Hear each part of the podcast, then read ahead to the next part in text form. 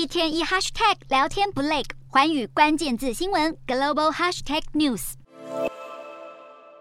提到名称 MSCI 指数，不少市场投资人应该耳熟能详。MSCI 原本是摩根士丹利资本国际的缩写，不过公司后来正名为名城。尽管如今大摩已经完全撤资，MSCI 还是保留旧称，并且跻身国际主要的指数编纂机构之一，获得上千档的指数型 ETF 追踪。而 MSCI 全球指数一九六九年起开始计算，是美元计价的股价指数，让投资人能够看一个数字就了解市场全貌，来判断值不值得。的投资，而台湾股民之所以格外关注 MSCI 指数，因为不止 MSCI 台湾指数，俗称摩台指，是由台湾一百间大型企业的股票构成，能够反映台股的形势。此外，包括 MSCI 全球市场指数、MSCI 亚洲除日本指数，还有 MSCI 全球新兴市场指数等区域指数都有计入台股。而每年的二月、五月、八月和十一月底，MSCI 都会对成分股的权重进行季度调整，其中五月和十一月的半年度调整通常比例比较大。